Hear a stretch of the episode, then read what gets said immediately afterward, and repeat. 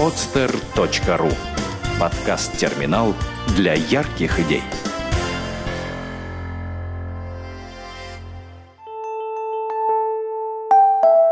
Все вместе. Первый подкаст о социальных проектах в России.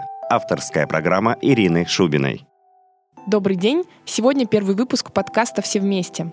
Подкаст «Все вместе» — первый подкаст о социальных проектах в России для тех, кому не все равно. И сегодня у нас в студии Дмитрий Лядов, председатель молодежной общественной организации «Российский союз молодежи» в Санкт-Петербурге и Ленинградской области.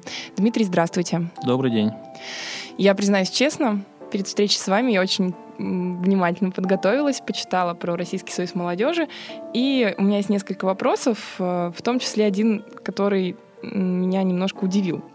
Я знаю из курса школьной истории, что День независимости Российской Федерации празднуется 12 июня, то есть э, ну, это значит, что именно в этот день Россия стала суверенным государством. При этом э, день рождения Российского союза молодежи 31 мая этого же года, то есть на несколько дней, на, на 10 или на 12 дней раньше, на да, 12. получается, да. А можете прокомментировать, как так получилось? Ну, это несложно прокомментировать. Российский союз молодежи является правоприемником э, ЛКСМ РСФСР, и 31 мая э, было принято решение о реорганизации Ленинского коммунистического союза молодежи Российской Советской Федеративной Социалистической Республики в Российский союз молодежи. И таким образом получилось, что мы на 12 дней старше самой Российской Федерации. То есть, получается, те люди, которые принимали это решение, не догадывались, да, что буквально вот-вот уже Российская Федерация станет суверенным государством, да, и... Ну, так... я не исключаю этого. Скорее всего, они руководствовались именно какими-то э, такими мыслями. Угу. Отлично. Теперь я знаю этот секрет. И как вы уже сказали, да, Российский союз молодежи — это первая молодежная организация в России.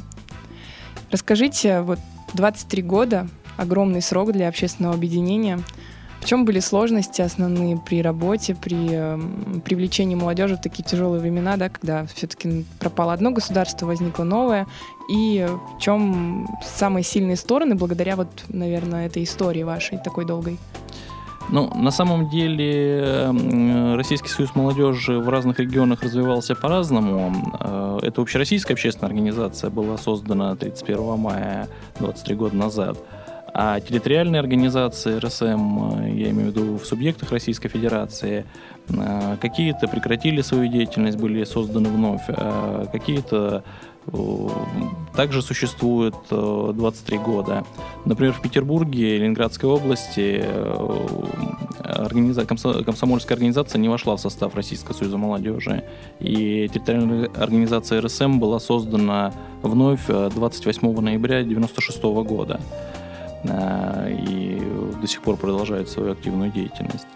Что касается вообще территориальных организаций, то их у нас в Российской Федерации на данный момент 74. То есть Российский союз молодежи представлен в 74 субъектах Российской Федерации.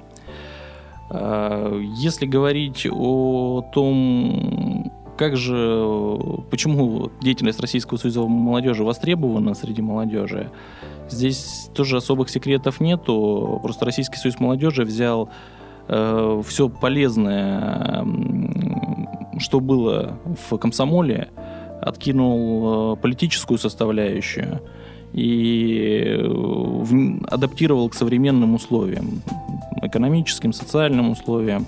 И, в принципе, ничего нового не изобретено. Как и раньше э, были комсомольские студенческие организации – Э, в институтах. Сейчас э, это студенческие советы. Э, раньше был фестиваль молодежи, молодежи и студентов, который проходил ежегодно. Сейчас это фестиваль «Российская студенческая весна». Ну, абсолютно, так скажем, аналогичные мероприятия, просто из них к сожалению, из некоторых идеологическая составляющая исключена. Потому что все-таки, э, несмотря на то, что государственной идеологии у нас нету, ее в некоторых моментах не хватает. И вы уже очень много сказали про то, как все развивалось. А как, по вашему мнению, можно характеризовать основное достижение Российского союза молодежи за эти 23 года в России? Ну, основное достижение организации, я считаю, что несмотря на все трудности, организация существует и является лидером э, в молодежном движении, молодежной политике страны. Э, если вспомнить, много разных организаций за последние 23 года молодежных создавалось. Э, в основном они создавались перед выборами, и после выборов, к сожалению, затухали. А Российский союз молодежи, несмотря на все перипетии, он занимается серьезной системной работой – и до настоящего времени существует. Конечно, всегда были сложности. Например, в 2006 году, э, когда мы начали заниматься студенчеством, именно студенческими советами, никто вообще не понимал, как это делать, что Например, профсоюзы нас критиковали о том, что зачем создавать что-то альтернативное, когда уже все придумано. И вот я в том числе с э, руководителем профсоюза СПБГУ э, Игорем Темным разговаривал, э, так скажем, э, дискутировали мы на тему необходимости. А прошло вот буквально 7 лет, и сейчас все занимаются студенческими советами, и все ректора поддерживают. Раньше даже ректора не поддерживали в 2006 году. Они говорили, нет, зачем, у нас все есть, нам не надо. Мы такой системной работой за 7 лет доказали, что Э, нужны иные формы работы с молодежью, со студенческой молодежью.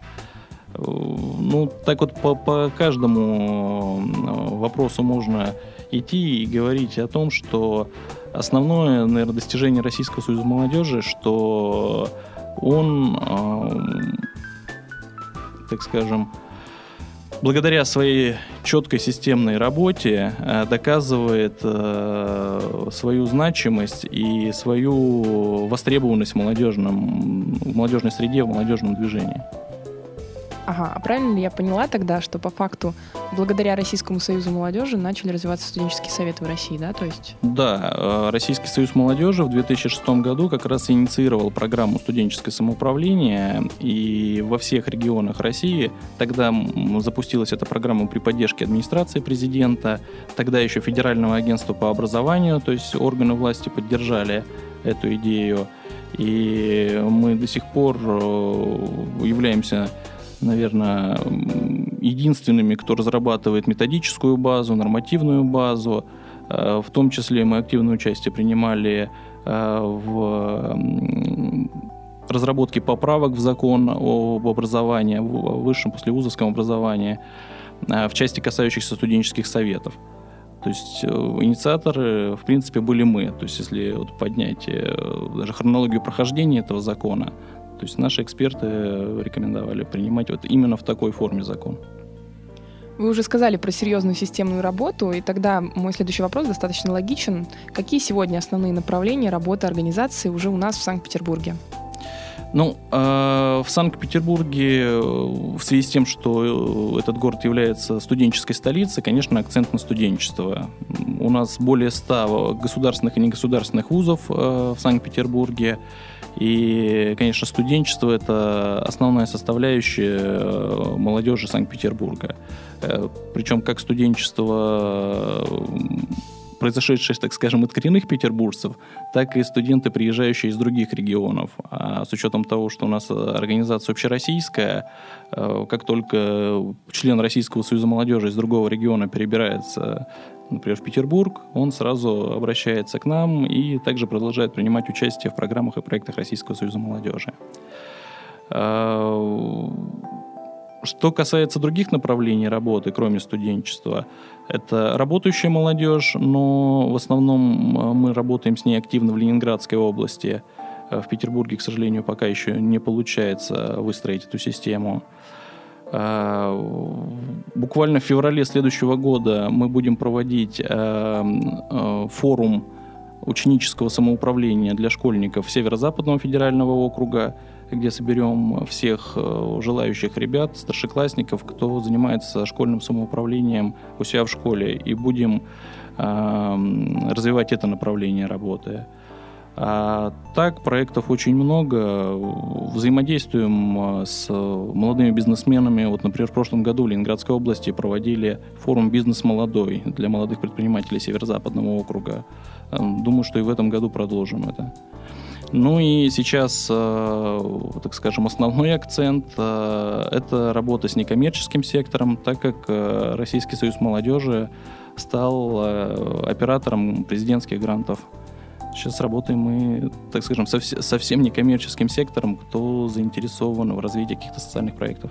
Угу. Про президентские гранты мы обязательно поговорим очень подробно, но перед этим еще у меня несколько вопросов.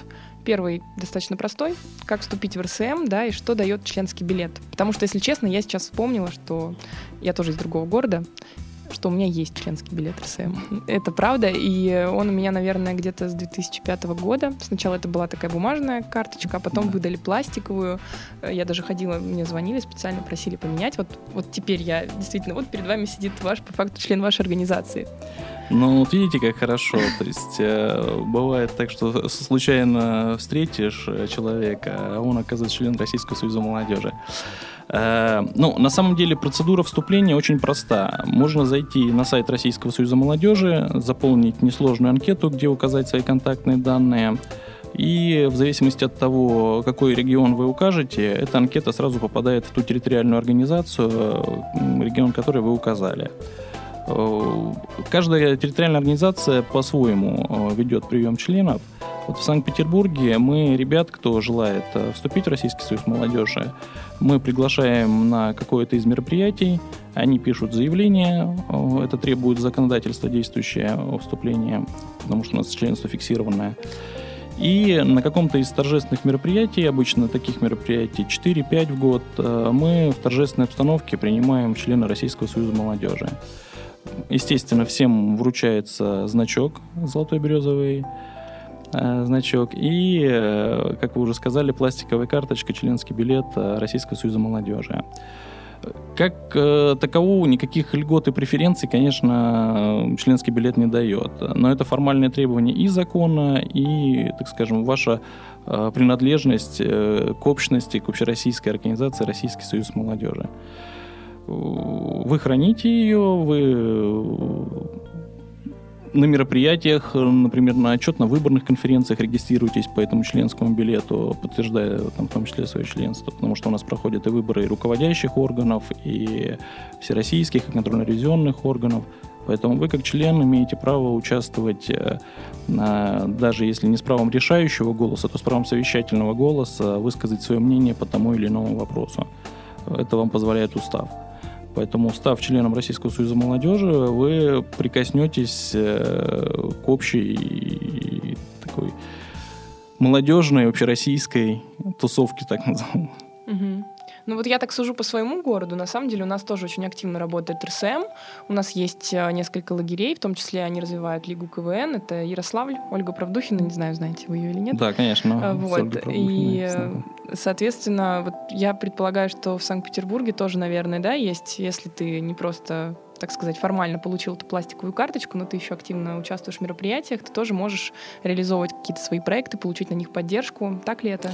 Да, а, мы периодически, э, ну, естественно, во взаимодействии с органами государственной власти а, проводим различные мероприятия, в том числе распределяем а, грантовую поддержку на проекты не только юридических лиц, социально ориентированных НКО, но и физических лиц. Вот в прошлом году, например, э, мы поддерживали студенческие проекты, э, общая сумма грантов была распределенная порядка 250 тысяч рублей.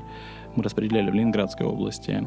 Э, если отыграть назад, в 2009 или 2010 году, я точно сейчас не помню, мы также в рамках гранта президента поддерживали выпускников, оказавшихся в сложной жизненной ситуации, выдавали материальную поддержку э, выпускникам, которые соответствовали определенным требованиям, и э, выдали порядка 80 грантов по 40 тысяч рублей изобретателям на их изобретение. То есть ребята предлагали свои изобретения, если они подходили под те требования, которые мы предъявляли, Э, каждый автор получал 40 э, тысяч рублей на дальнейшее развитие своего изобретения. И таких э, форм поддержек много, просто нужно следить за информацией и, и участвовать.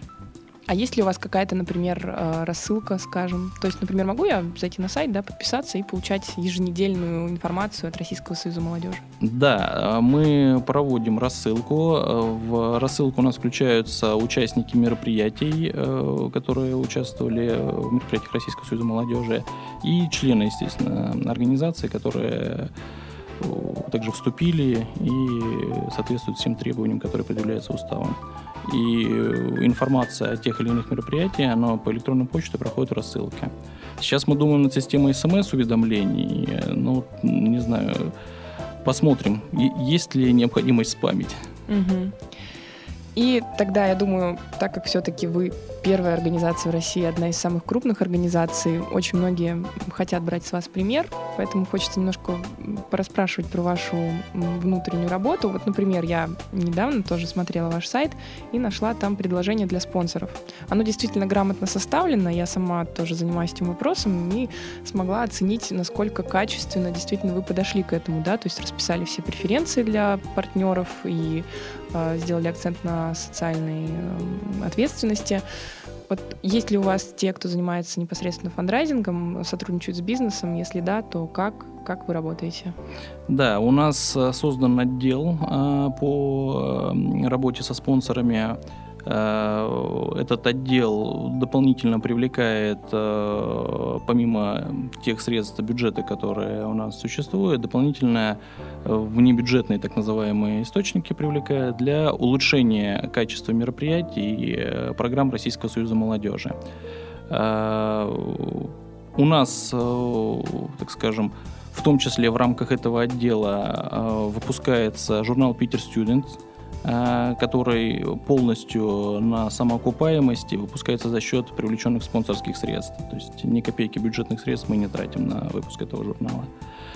Э, также на любые мероприятия, которые мы проводим, либо мы участвуем как партнеры, э, мы предлагаем также нашим партнерам и спонсорам подключиться, и если им интересна та или иная целевая аудитория, поддержать финансово, спонсорские, ну, не обязательно деньгами, может быть, каким-то ресурсом своим, э, таким образом. И очень положительный опыт у нас был в прошлом году. Мы проводили э, первый фестиваль, э, первый международный фестиваль 3D-рисунков краски Петербурга.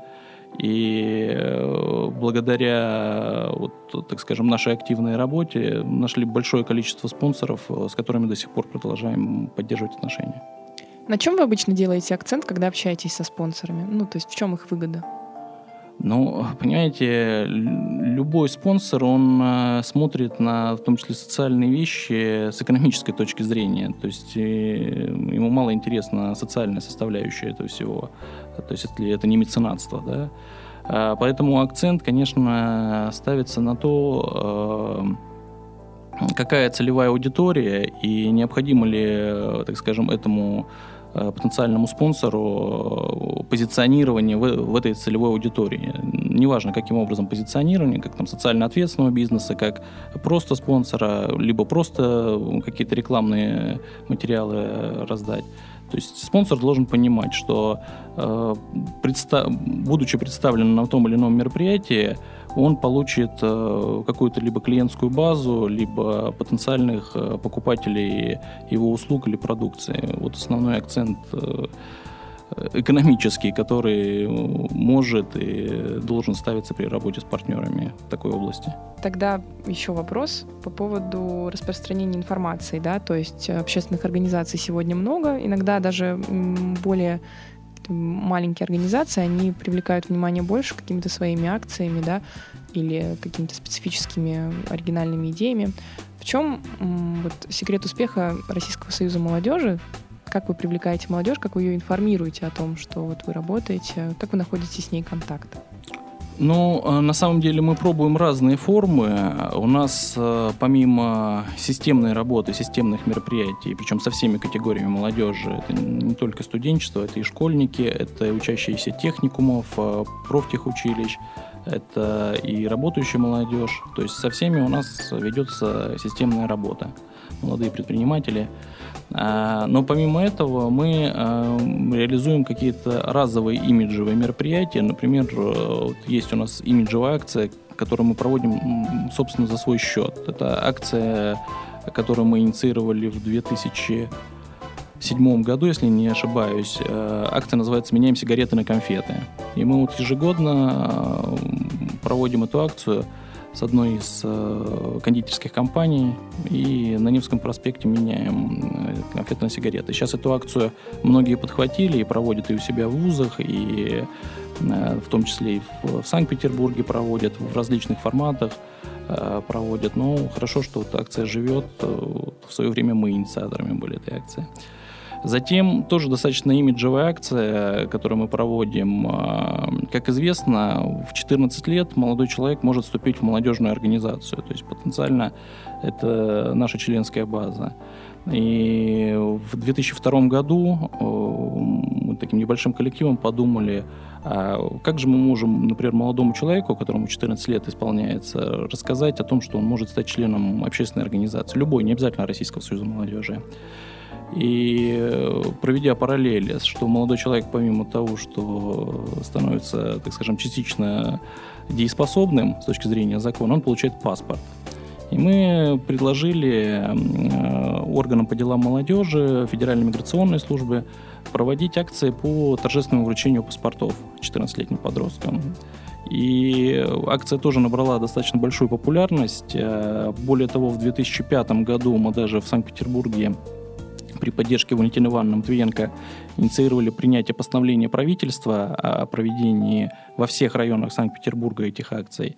И вот ежегодно где-то порядка 3-4 тысяч подростков в торжественной обстановке во всех районах города получают паспорта с атрибутикой Российского союза молодежи, с гимном Российской Федерации, обложки для паспортов. И мы на всех этих акциях говорим о том, что они могут стать членами молодежной организации, вступить в том числе в Российский союз молодежи. Вот.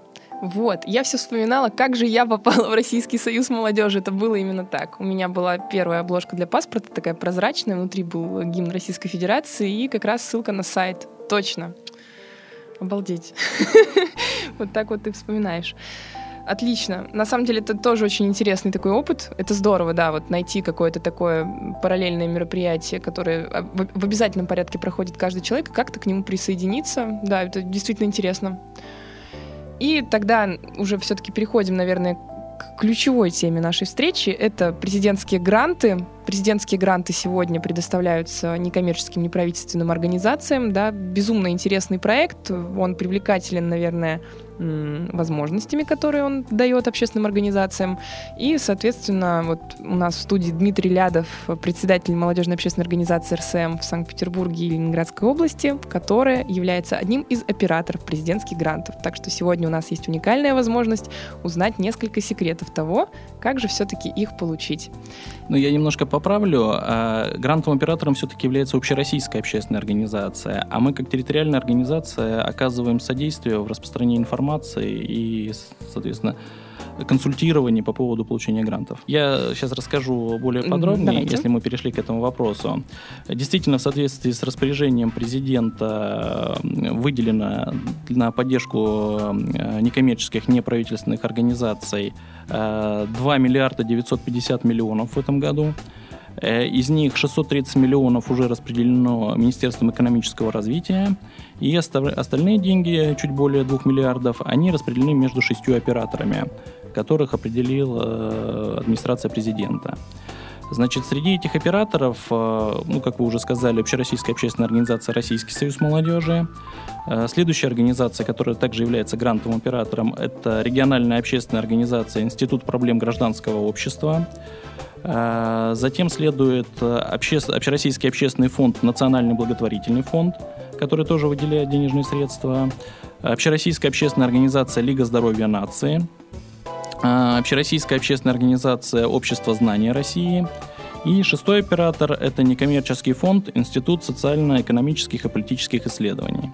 То есть вот все эти шесть операторов э, распределяют оставшиеся 2 миллиарда рублей. А, что касается Российского союза молодежи, то Российский союз молодежи в этом году новый оператор. Он заменил предыдущего оператора фонд «Государственный клуб», который распределял по этой же тематике денежные средства. И э, вот с этого года началась такая ротация операторов, э, чтобы, ну, может быть, как-то по-другому на вещи взглянуть с точки зрения распределения этих денежных средств. И с учетом того, что Российский союз молодежи достаточно крупная молодежная сетевая организация, которая имеет представительство в 74 субъектах Российской Федерации, вот, э, по всей видимости, и стало ключевым для принятия решения, чтобы Российский союз молодежи стал оператором грантов. Значит, в этом году Российский союз молодежи распределит 320 миллионов рублей на поддержку э, некоммерческих неправительственных организаций. Э, принять участие может любая некоммерческая неправительственная организация, учредителем которой э, не являются либо органы власти, либо органы местного самоуправления.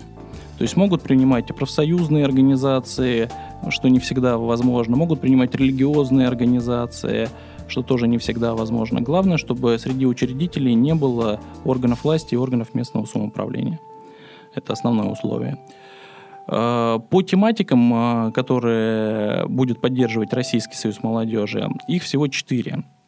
А, первая тематика – это поддержка молодежных инициатив, проектов молодежных движений и организаций – вторая тематика – это содействие развитию а, образовательных а, процессов и осуществление научных разработок молодежи. Третья тематика, по которой Российский союз молодежи поддерживает проекты, это профессиональная переподготовка женщин, имеющих детей, и поддержка гибких форм занятости женщин на производстве. И четвертая тематика – это популяризация рабочих и инженерных специальностей. То есть вот по этим четырем тематикам, если у вас есть проекты, то смело до 15 июля, а осталось 18 э, дней, э, нужно подавать заявки на конкурс. А, значит, размер гранта, он не ограничен, а, то есть можно подать хоть на все 320 миллионов, да, но главное, чтобы проект и социальный эффект этого проекта соответствовал этому. Что хочется отметить, какие особенности в этом году по распределению грантов? Ну, помимо того, что появилось... Э, в прошлом году было 5 операторов, в этом году стало 6 операторов. Э, и, соответственно, один оператор, государственный клуб, был заменен. Э, помимо этого, в этом году определены единые подходы с точки зрения проведения конкурса. Если в предыдущие года каждый оператор устанавливал свои сроки проведения конкурса, то в этом году единый срок проведения конкурса с 15 мая по 15 июля, подача документов. 15 июля все операторы прекращают прием документов.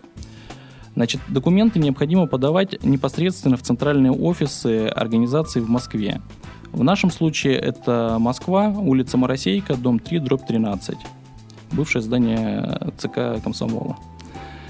А, значит, до 18 часов вы эти документы 15 июля подаете. И затем конкурсная комиссия а, рассматривает до 23 августа а, все эти документы. Оцениваться будут двумя уровнями экспертов конкурсные заявки. Эксперты первого уровня и эксперты второго уровня оценят и дадут рекомендации конкурсной комиссии, которая уже будет принимать итоговое решение, поддержать ваш проект – если поддержать, то в какой части, потому что вы можете, например, попросить одну сумму, а эксперт может э, порекомендовать все-таки э, либо уменьшить, либо увеличить стоимость бюджета в зависимости от того, э, какой у вас проект. И 23 числа будет объявлены результаты конкурса, и со всеми победителями не позднее, чем до 1 октября будут заключены договора на предоставление, на предоставление грантов – и э, проект может быть реализован с 1 октября этого года по 30 сентября 2014 года. То есть э, не в течение календарного, а в течение, вот, э, так скажем, э, года с момента заключения с вами договора на предоставление гранта. Вы можете реализовывать проект. Вот э, общая информация. Что хотелось бы отметить по особенностям этого года, на что стоит обратить внимание – что с 1 января этого года вступил в действие закон э, о изменении в закон о бухгалтерском учете. И с 1 января этого года все э, некоммерческие организации должны иметь в своем штате э, главного бухгалтера. То есть руководитель не может одновременно являться главным бухгалтером. И это требование закона, и эксперты будут обращать внимание на это. Поэтому у вас должен быть либо самостоятельный бухгалтер, либо должна быть привлечена аутсортинговая компания, которая вас обслуживает э, с точки зрения бухгалтерского учета. Если руководитель будет подписывать заявку за главного бухгалтера, к сожалению, заявка будет отклонена, потому что это будет нарушение закона. Это тоже очень важный комментарий.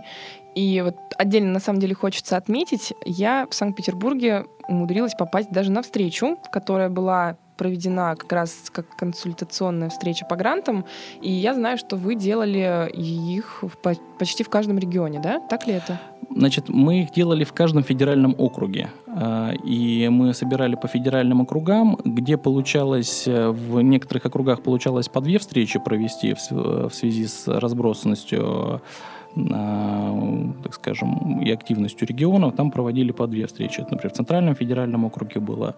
Э, но вот э, Дальневосточный и Сибирский федеральный округ, насколько я знаю, они объединялись, потому что им сложно было добираться. И они проводили вот единую встречу для всех НКО там, Сибири и Дальнего Востока. Э, в Северо-Западе мы, соответственно, действительно проводили эту встречу. Собралось более 100 некоммерческих неправительственных организаций – которые э, задавали вопросы. Э, и очень активно, кстати, нас в этом плане поддержало и полномочное представительство президента в Северо-Западном федеральном округе. Э, предоставило нам возможности помещением попользоваться и поприветствовала участников. И на будущее сказала, что все НКО, которые заинтересованы в поддержке, готовы поддерживать в их начинаниях это было очень правильно. Честно, я даже тут от себя лично могу сказать, что не хватает зачастую таких э, встреч личных, когда можно задать все вопросы, которые возникают, потому что подготовка документации на грант — это действительно очень долгий и сложный процесс. Поэтому, если вы планируете подавать документы на грант, я действительно от себя лично хочу пожелать удачи, потому что это долго, тяжело и достаточно трудоемко но приносит э, определенный эффект, когда вы выигрываете, вы получаете средства на реализацию той идеи, того проекта, который вы давно хотели реализовать. Это, конечно, да, без труда. Как да. говорит старая русская поговорка, не выловишь рыбку из пруда.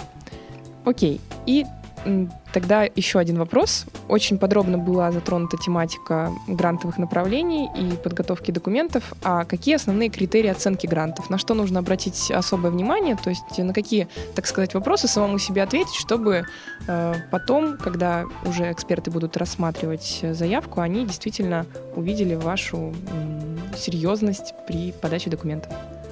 Нет, ну, конечно, не только по президентским грантам, вообще, если вы будете участвовать в иных конкурсах по поддержке социально ориентированных НКО, эксперты, конечно, смотрят на, в первую очередь, на социальный эффект. То есть будет ли он э, предложенными вами методами достигнут э, в рамках того бюджета, в рамках того перечня мероприятий, которые вы предлагаете. И это основное. Э, затем, на что смотрит эксперт, конечно, масштабность э, реализации проекта. Если вы проект реализуете, ну, так скажем, в рамках своего учебного заведения, то соответствующий социальный эффект э, из, ну, из него, то есть дальше он не выходит. Но если этот проект может быть тиражирован, например, на другие учебные заведения, например, на другие э, районы города или, например, на разные субъекты Российской Федерации, конечно, значимость этого проекта очень сильно увеличивается, и чем больше территориальный охват э, вашего проекта с точки зрения участия в нем э, ну, потенциальных получателей да, социальных услуг, тем, конечно, экспертом он будет более эффективно оценен. Да? То есть смотрите на охват, на возможность тиражирования вашего проекта, чтобы другие э, тоже могли его использовать. Либо вы вовлекали в свой проект каких-то других участников, может быть, не э, из вашей там, территориальной сферы, не из вашей там, социальной сферы. Э, это вот тоже на что стоит обратить внимание. Конечно, соответ... нужно обратить внимание на соответствие вашему проекту э, и бюджету. Понятно, что если вы проводите какой-то экологический проект и там планируете посадить 100 деревьев, но при этом пишете, что вам необходима видеокамера, э, понятно, что это не соответствует э, действительности. Если вы хотите получить видеокамеру, то вы обоснуете, для чего она в рамках этого проекта нужна. Если она нужна просто снять посадку деревьев, так ее проще арендовать, а не покупать. Поэтому тоже, чтобы обращать внимание на то, чтобы проект э, и бюджет проекта соответствовали вот целям и задачам и планируемому социальному эффекту. Ну вот, наверное, это основные моменты, на которые следует обратить внимание при подготовке написания проекта, на которые будет э, смотреть эксперт. Ну и, соответственно, со соразмерность там, ваших расходов по проекту рыночным каким-то ценам. Да, то есть, если вы закладываете, ну, не знаю, там, зарплату э, руководителю проекта, то она, естественно, должна быть не ниже прожиточного минимума э, в конкретном субъекте Российской Федерации, но и не быть, э, так скажем, выше какой-то среднегородской э, ур- среднегородского уровня доходов э, по данной специальности. Да? То есть, если вы берете, не знаю, бухгалтера, и среднегородская стоимость бухгалтера составляет там 25-30 тысяч рублей, не надо ему ставить зарплату 100 тысяч рублей в месяц. То есть эксперт это сразу увидит и отклонит.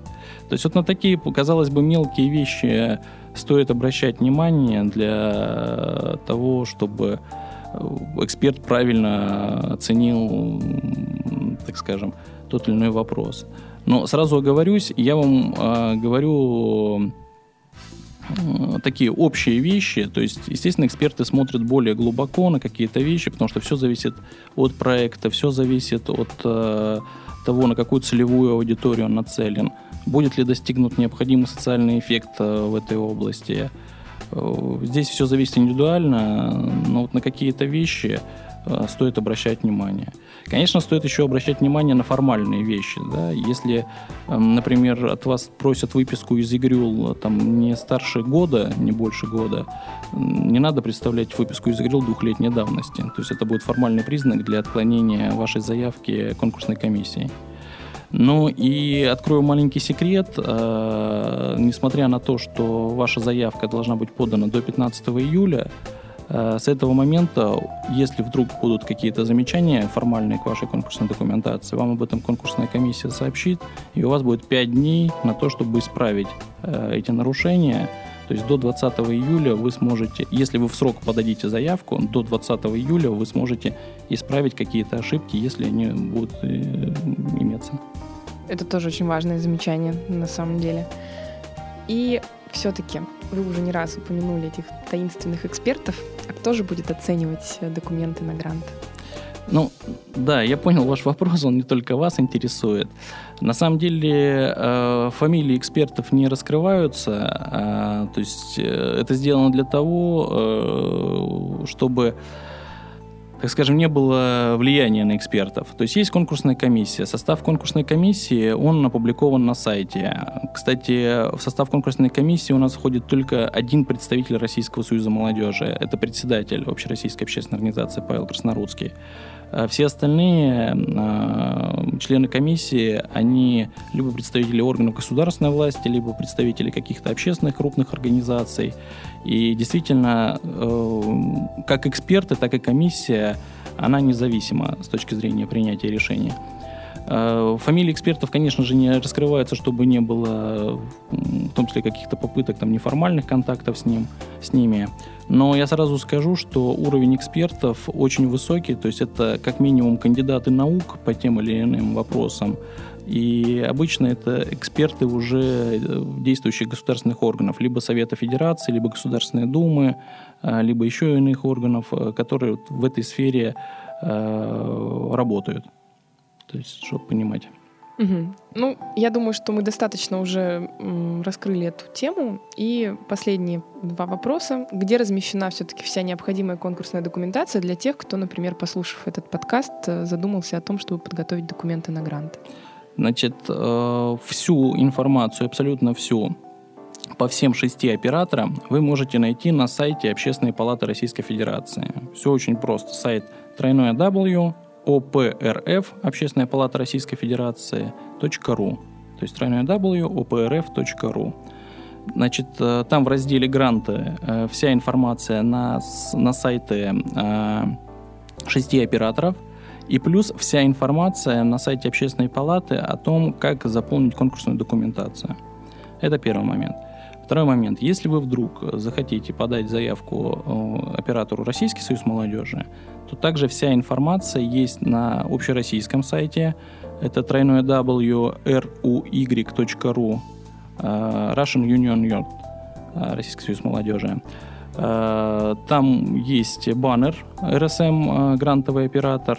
Также кликайте, вся подробная информация, в том числе э, справочная консультация о том, как заполнять документацию, какие нюансы, все подробно расписывать.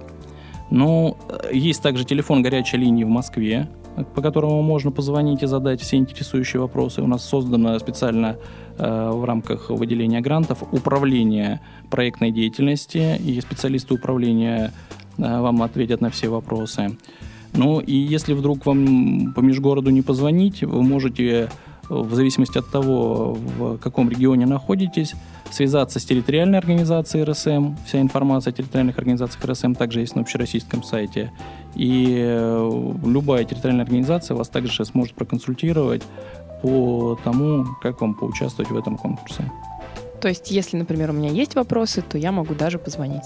Да, можете позвонить. Э, если вы находитесь, например, в Петербурге, Ленинградской области, можете позвонить по телефону 557-0360, э, и э, вам на все вопросы ответят. Код, соответственно, Санкт-Петербурга 812.